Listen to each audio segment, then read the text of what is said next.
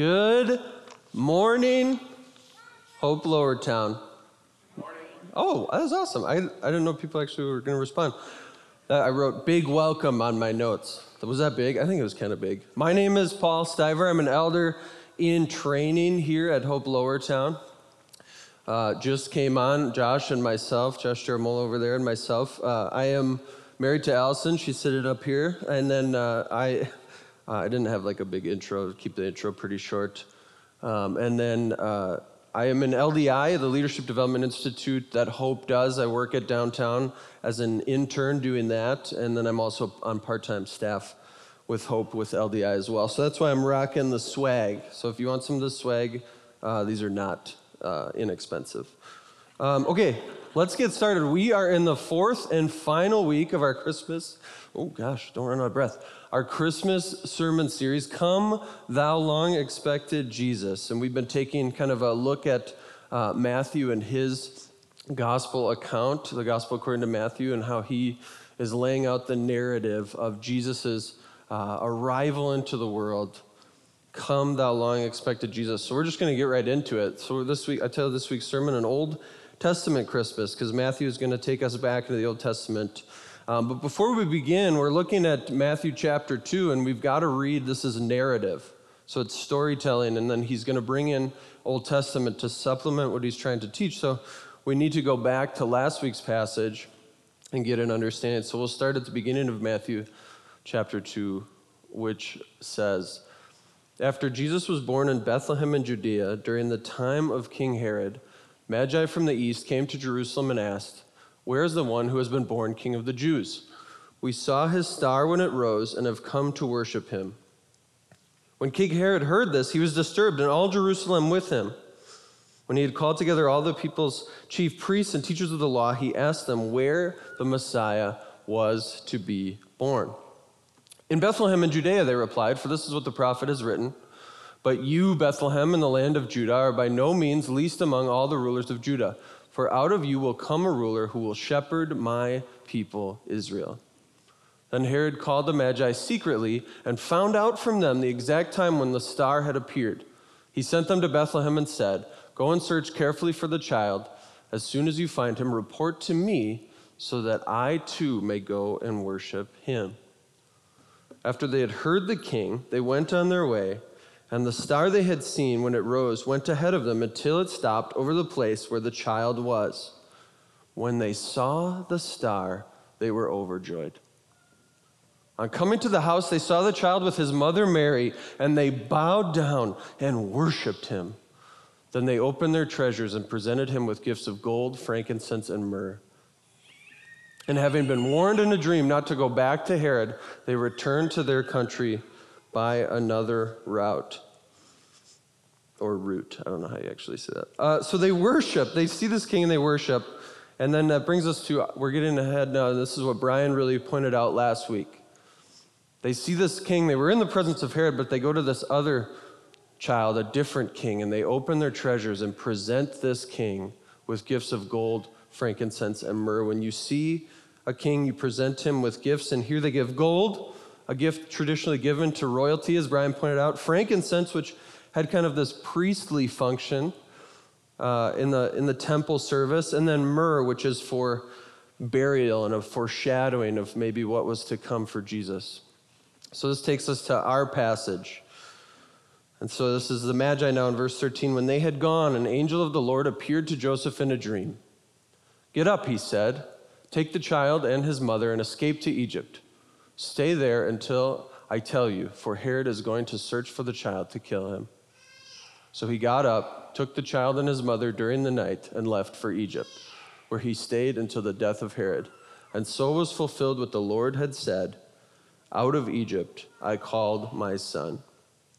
I do have one. This was just really interesting in my preparation. I found out that uh, that gold that they'd offered as a gift was probably what funded this flight, this escape, and this time that was spent in Egypt. Continuing on in our passage, when Herod realized that he had been outwitted by the Magi, he was furious, and he gave orders to kill all the boys in Bethlehem and its vicinity who were two years old and under, in accordance with the time he had learned from the Magi. So he learned from the Magi that the star rose approximately two years ago, so he figured, let's kill all the children around Bethlehem where the star rose that are around two years and under. Then what was said through the prophet Jeremiah was fulfilled. A voice is heard in Ramah, weeping and great mourning, Rachel weeping for her children and refusing to be comforted because they are no more. After Herod died, an angel of the Lord appeared in a dream to Joseph in Egypt and said, "Get up, take the child and his mother and go to the land of Israel, for those who were trying to take the child's life are dead." So he got up, took the child and his mother and went to the land of Israel. But when he had heard that Archelaus was reigning in Judea in the place of his father Herod, he was afraid to go there. Having been warned in a dream, he withdrew to the district of Galilee and went and lived in a town called Nazareth. So what was fulf- so was fulfilled what was said through the prophets, that he would be called a Nazarene. And so we see Matthew's kind of laid out a few different fulfillments, but how's he getting there? And we got to, when we're reading narrative, we have to ask ourselves something, because one thing that should stand out if Uh, is this isn't in Luke's gospel account. The uh, writer Luke gives us his account of the gospel. And if you're new to the Bible, we've got the four gospel accounts, the four stories of Jesus' life, Matthew, Mark, Luke, and John. And this is not in Luke's gospel, this escape to Egypt. So we have to ask, why is Matthew writing the narrative this way? Why is he using these Old Testament scriptures? So how do we read these Old Testament quotations? Luke is giving us Mary's Magnificat and, and the birth of John the Baptist and boy Jesus in the temple. He's not giving us this, so why is Matthew giving us this? And as Brian pointed out last week, Matthew is using the Old Testament to prove that Jesus is the Messiah. So why use Old Testament quotations? The reason Matthew's using Old Testament quotations is to demonstrate that Jesus is the fulfillment of God's purposes and of the prophetic witness of the Old Testament scriptures. And the prophetic witness is just the prophets that have written and spoken the words. Many of the promises in the Old Testament are being fulfilled now, Matthew's going to argue, in Jesus. So when we read the scriptures, we have to read them from this lens. The true interpretation of the Old Testament is done in light of Christ. We read from that lens. We read the Old Testament for Christ. I got the chance, wow, nothing. I got the chance to use Nick Cage in a slide in my first sermon. I'm a big fan of Nick Cage, I had to use it. But here's what the point I'm making. Christ is the hermeneutical, that's just a big fancy scholarly word for uh, Bible reading lens, right? He's the glasses we put on. This is a life hack. Ever see those headlines? It's always, life hack, this will change the way, I don't know, you sleep or whatever. Anyway, this is the life hack. We put the lens on and we start to see Jesus in the Old Testament. We read the Old Testament for Christ because he's there. So the lens of Christ makes the Old Testament fit. It's the final puzzle piece, and it makes everything make sense, and it makes it come alive. So that's what Matthew's doing. And so let's see if he's right. Let's go back to our passage. When they had gone, an angel of the Lord appeared to Joseph in a dream. "Get up," he said. "Take the child and his mother and escape to Egypt. Stay there until I tell you, for Herod is going to search for the child to kill him."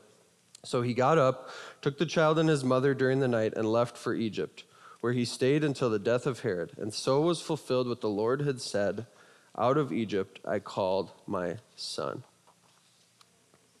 And so I just, I do need to make a quick comment. I don't know if anyone else, as we've been going through this, has really been struck.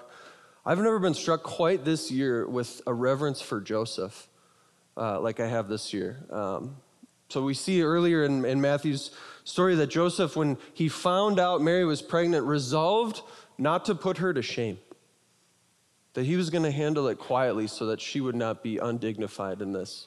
And then, of course, is told that actually the child is of the Holy Spirit. And now here we see Joseph being told, "Go, protect the child and his mother, and take them to Egypt." And verse fourteen, so he got up. He just responds with obedience. And I've been really just thinking about Joseph in that. But we have to get to what Matthew's saying. And so was fulfilled what the Lord had said through the prophet, "Out of Egypt I called my son." So he's saying something's fulfilled. It's coming to completion and fullness.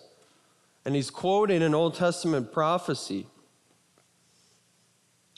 So he's going back to Hosea, what the Lord had said through the prophet. And here's the passage from Hosea chapter eleven. It says, "When Israel was a child, I loved him, and out of Egypt I called my son." And Matthew's going back to Hosea, which is very strange, because this passage, if you're familiar with Hosea, is not about the Messiah. If Jesus is using, if Matthew's using the Old Testament scriptures to prove that Jesus is the Messiah, this passage isn't about the Messiah. What is he doing? What he's doing is what uh, fancy people like myself, if you take L D I, you learn this stuff. Uh, that's a promo for L D I, by the way. You can talk to me after the service. Typology, a type. He's doing typology. He's showing that what happened then is actually a, a resemblance of what happens now. Typology, uh, the definition is simply this. A type is a real person, event, or thing that God has ordained, God has set it up, as a predictive pattern or resemblance of Jesus' person and work. It's something from the Old Testament that's pointing forward to something in the New. And it's going to come, oftentimes it comes and clarifies things that we saw in the Old Testament that didn't quite make sense. Oftentimes it uh, expands things, it makes them greater, it brings them to a greater fulfillment. And often uh, material will have a spiritual fulfillment somehow. So one example is the lamb. In the Old Testament, we have the sacrificial system in the lamb, and the blood of the lamb is shed for forgiveness of sins, for atonement, for people to be right with God, and it has to be repeated. And it's a real thing that Israel practiced, and yet was it ordained? Was it predictive? Is it a pattern or resemblance of Jesus' person and work? And in the New Testament, we see that Jesus, as John the Baptist, when he sees him, he says, "Behold, the Lamb of God who takes away the sins of the world." So what Matthew's doing is reading typology back into the Old Testament and saying, Hosea is talking about the exodus of Israel, and I'm saying that Jesus actually fulfills it. Jesus brings a new exodus. So do we agree? Let's take a look. Okay, Matthew, you're going to do this typology thing. I don't know if I'm on board with it. Let's take a look. Are there similarities? Well, you have the old exodus, you have King Pharaoh. Okay, all right, yeah, whatever. There's kings, so this happens. And then there's King Herod in the new. What do we have? We have Egyptian oppression, slavery, bondage. In the, in the new, we're under Roman oppression. We see the Israelites under Roman oppression. In the Old Testament, Moses, if you're familiar with the story, is miraculously preserved out of the Nile when uh, Pharaoh's daughter sees him after his mom had kept him alive because he was beautiful. In the New Testament, as we've seen already, Jesus is sent to Egypt to be preserved, his life spared while others taken. In both passages, we see God's sovereignty. God is over the story in uh, the Exodus account, and he's over, telling through the angel of the Lord, he's over Jesus' escape to Egypt. In the Old Testament, we see God in judgment. And the plagues demonstrated, I am the Lord, I'm the one God. In the New Testament, we see God in humiliation, the Son, Christ, in flight, called out of the Holy Land. And then in both do we see called out of Egypt, spared from judgment, delivered from Egypt in the Exodus. Israel is called out of Egypt, and now he, Matthew's saying, here is Jesus called out of Egypt to come back, spared death, to come back to the Holy Land. So we have to ask, though, is Matthew reading the story correctly? Let's continue on. In verse sixteen, when Herod realized that he had been outwitted by the Magi, he was furious, and he gave orders to kill all the boys in Bethlehem and its vicinity who were two years old and under, in accordance with the time he had learned from the Magi. Then what was said through the prophet Jeremiah was fulfilled. A voice is heard in Ramah, weeping and great mourning, Rachel weeping for her children and refusing to be comforted because they are no more. So Matthew's saying this has been fulfilled. Actually, this death, these death is a fulfillment. But here's, uh, what? How is this a fulfillment? That seems like a bad story. And you're saying now it's been fulfilled in another horrible story? What do you mean? And so we've got to go back. We've got to look into the Old Testament. We got so what we have here is the is the quotation that Matthew uses. It's from Jeremiah thirty-one. And he says, this is what the Lord says. A voice is heard in Ramah, mourning and great weeping, Rachel weeping for her children and refusing to be comforted because they are no more. So this is a weird passage in some ways. Rachel is someone who has died in the Old Testament, actually died in childbirth, died bringing life into the world. But now she's pictured as, as standing over uh, Israel as they're taken into exile, and she's weeping.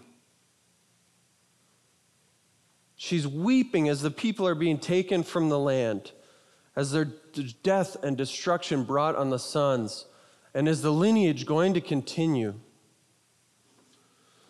So what we see here is he's actually hearkening us back. Matthew's wanting us to go back and think about the exile.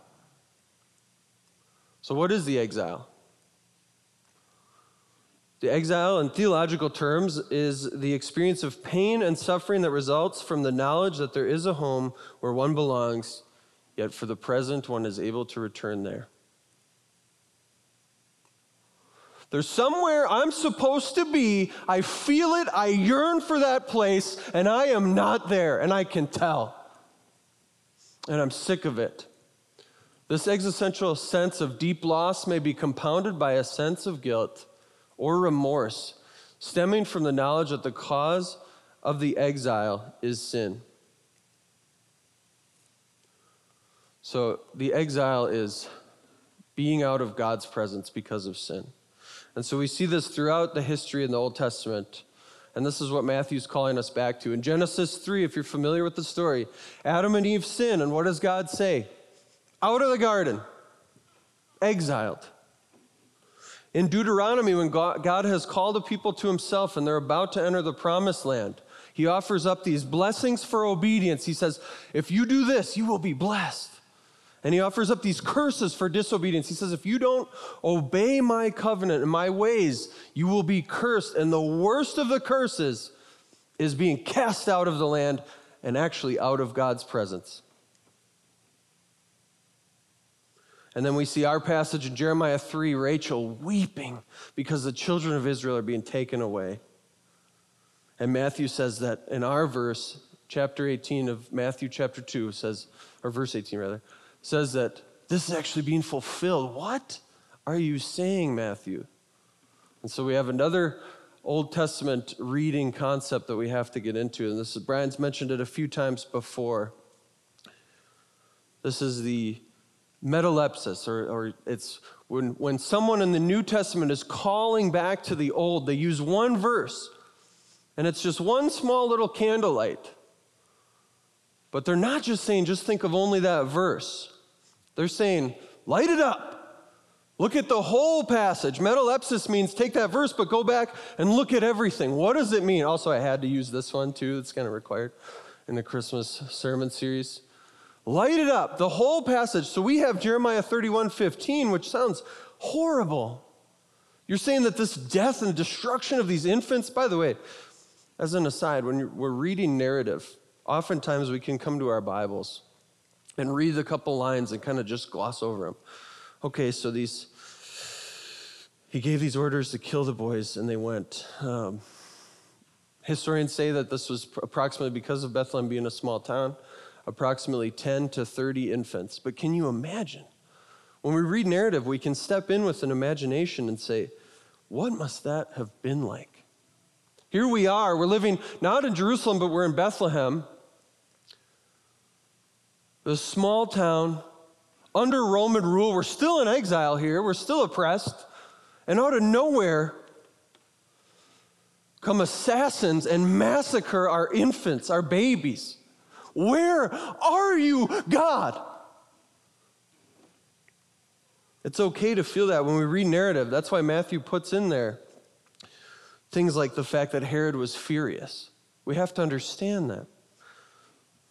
What kind of pain, what kind of hopelessness was felt? And that's what Matthew's calling back. And he's saying it's, it's exile and sin. It's the loss of God's presence. It's death and destruction and despair.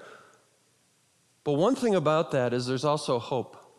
So this is why we need metalepsis. We need the full context. Because the very next verse of what Matthew calls us to says, this is what the Lord says, restrain your voice from weeping and your eyes from tears, for your work will be rewarded, declares the Lord.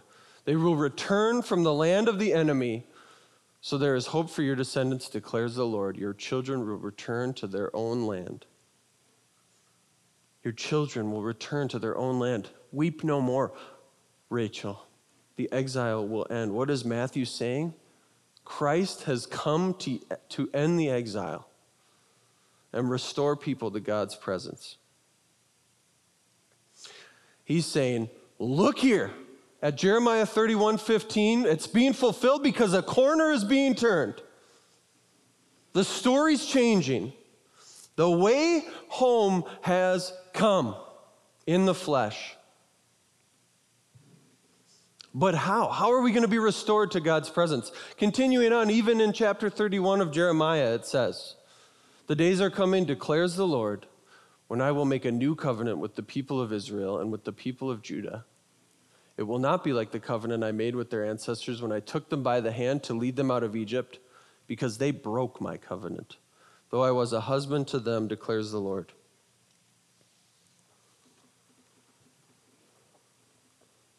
This is the covenant that I will make with the people of Israel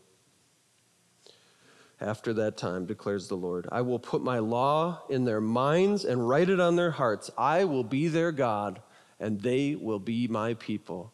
Restoration to the presence of God. No longer will they teach their neighbor or say to one another, know the Lord, because they will all know me, from the least of them to the greatest, declares the Lord. And here's the kicker. For I will forgive their wickedness and will remember their sins no more. Okay. So that's all that Matthew's calling us back to. He's not calling us back to just the one candle, but to the whole light of that passage. So again, though, is Matthew reading the story correctly? We have our last passage. After Herod died, an angel of the Lord appeared in a dream to Joseph in Egypt and said, get up, take the child and his mother, and go to the land of Israel, for those who were trying to take the child's life are dead.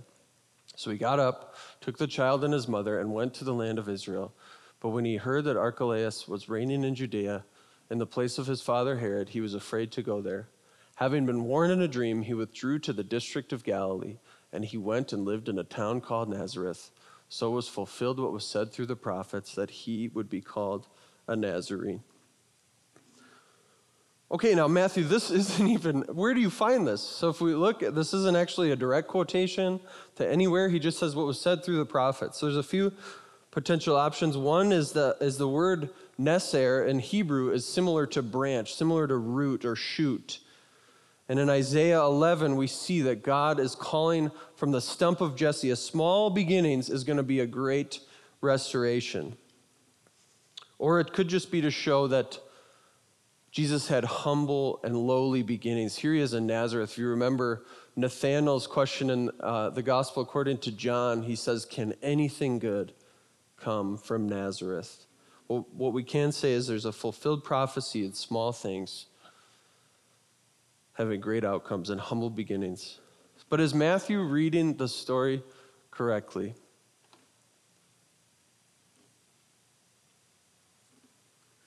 Wow, I really paused. Yes! The story is all about Jesus. Every shadow, every type, every shadow, as we just sang, every jot and tittle, every prophet, priest, and king is pointing to Christ. It's pointing forward. It's that longing, that yearning to be fulfilled. And here Jesus is on the scene, and it's him. The one has come. Christmas shows us he has come. All right, let's go back then. Does Jesus usher in a new Exodus? Is typology the right way to read Hosea eleven? Yes.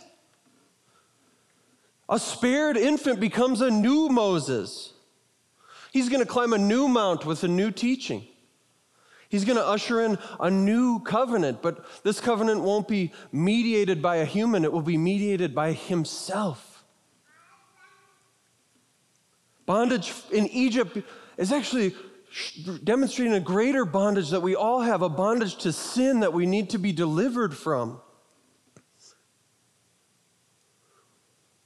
He's bringing us to a new promised land. He's the final sacrifice. Instead of the law being written on, on tablets, it's written on our hearts by the Spirit. And instead of the plan being only for Israel, it's actually for all nations. Jesus ushers in a new exodus with his deliverance. And then there's a journey and an arrival. That arrival is the end of exile. So is Matthew reading the end of exile correctly? Well, here he's talking about, we saw the Jeremiah, the Metalepsis, and he's invoking the new covenant. Well, guess what Jesus does here? This is Matthew chapter twenty-six, still in Matthew's gospel. He says, this is Jesus speaking now. While they were eating, or this is Matthew right in the account. Jesus took bread, and when he had given thanks, he broke it and gave it to his disciples, saying, "Take and eat, this is my body." Then he took a cup, and when he had been given thanks, he gave it to them, saying, "Drink from it, all of you. This is my blood of the new covenant, which is poured out for many for the forgiveness of sins. I tell you, I will not drink from the fruit of this vine from now on until that day when I drink it new with you in my Father's kingdom." Is Matthew reading that Jeremiah passage correctly? Yes. New covenant has come. Forgiveness is fulfilled. Jesus is saying that was about me. It's my body and my blood. If the cause of exile is our sin, the solution is the blood of Christ, which is poured out for many for the forgiveness of sins. Christ takes upon himself our punishment for sin so that our exile can end. Jesus came to end the exile for sinners. This is a, a portrait of Luke fifteen. If you're familiar with Luke fifteen, that, that's, that's supposed to be representing the son who has gone and squandered his inheritance in debaucherous living. And he's cut, he's cut himself off from his community. He said, you know what? No, I'm going to go do this thing, not to come back. And then one day he comes to his senses. He realizes, no, I'm going to try and return home and just be a servant. Maybe I can be a servant. And in the story, it tells it, he's supposed to come back, and he's not even allowed back in this community, but the story tells it that the father is what? Not even thinking about him. Frustrated to see him. No, the father is watching. There's my son. And he runs to him, which would have brought shame and indignation on the father. He gives him the signet ring, and he kisses him. He says, you are in the family. There's restoration, forgiveness in a moment. The mercy of God. Jesus came to end the exile for sinners. He makes it possible through the cross. Through pain, the penalty for our sin, we can be restored because he took the shame, the guilt, the condemnation that we deserve. And he rose again so we can have the way home.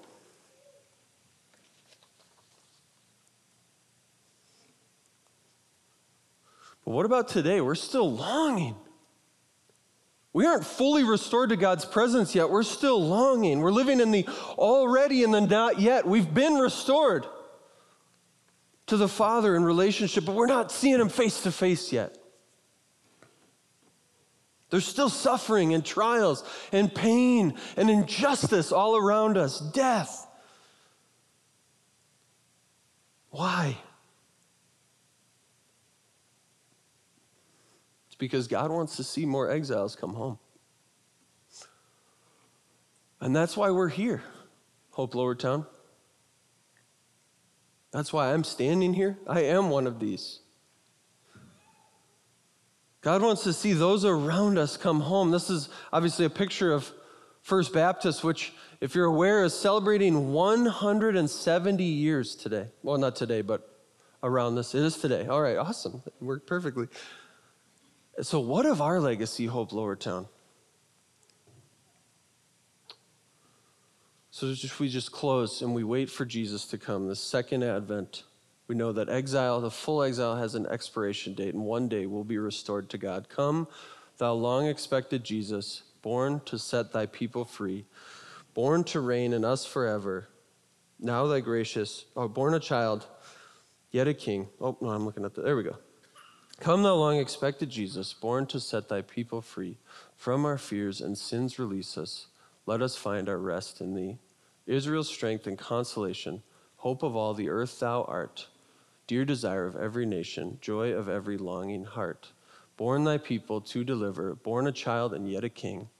Born to reign in us forever, now thy gracious kingdom bring. By thine own eternal spirit, rule in all our hearts alone. By thine all-sufficient merit, raise us to thy glorious throne. So as we close, are you reading the story correctly? If you are one of those people right now, and I've been that person, and you feel like you're in exile, do you know God's mercy, that he's ready to forgive sinners? And if you are a follower of Christ, if you have come in, how will Christ be the center of your story as we look to twenty twenty? We're going to move to a time of communion and uh, worship. And here at Hope, we practice open communion. We don't ask that you have to be a church of uh, member of this church or a member of any church. We just ask that you would say, yes, I, I bow to King Jesus. I have come home to God. We've got, a, uh, we've got the bread and the juice, which represents, as we saw, the new covenant, his body broken for us, his blood shed for us that we could come home. And we have a gluten-free option here on the left. So please let me just close for us in prayer, and we'll move into this time.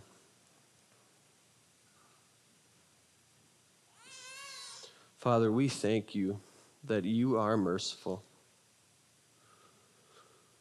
that you don't just shun sinners who've rejected you, but you desire them, you seek them, you call them home, that Christ has come to fulfill the pain of the exile, and he's turning the corner and bringing people home to you. I pray that we would see that happen all the more in this church, in our lives, in twenty twenty. God, be honored and glorified in this time as we sing and take communion. In Jesus' name we pray, amen.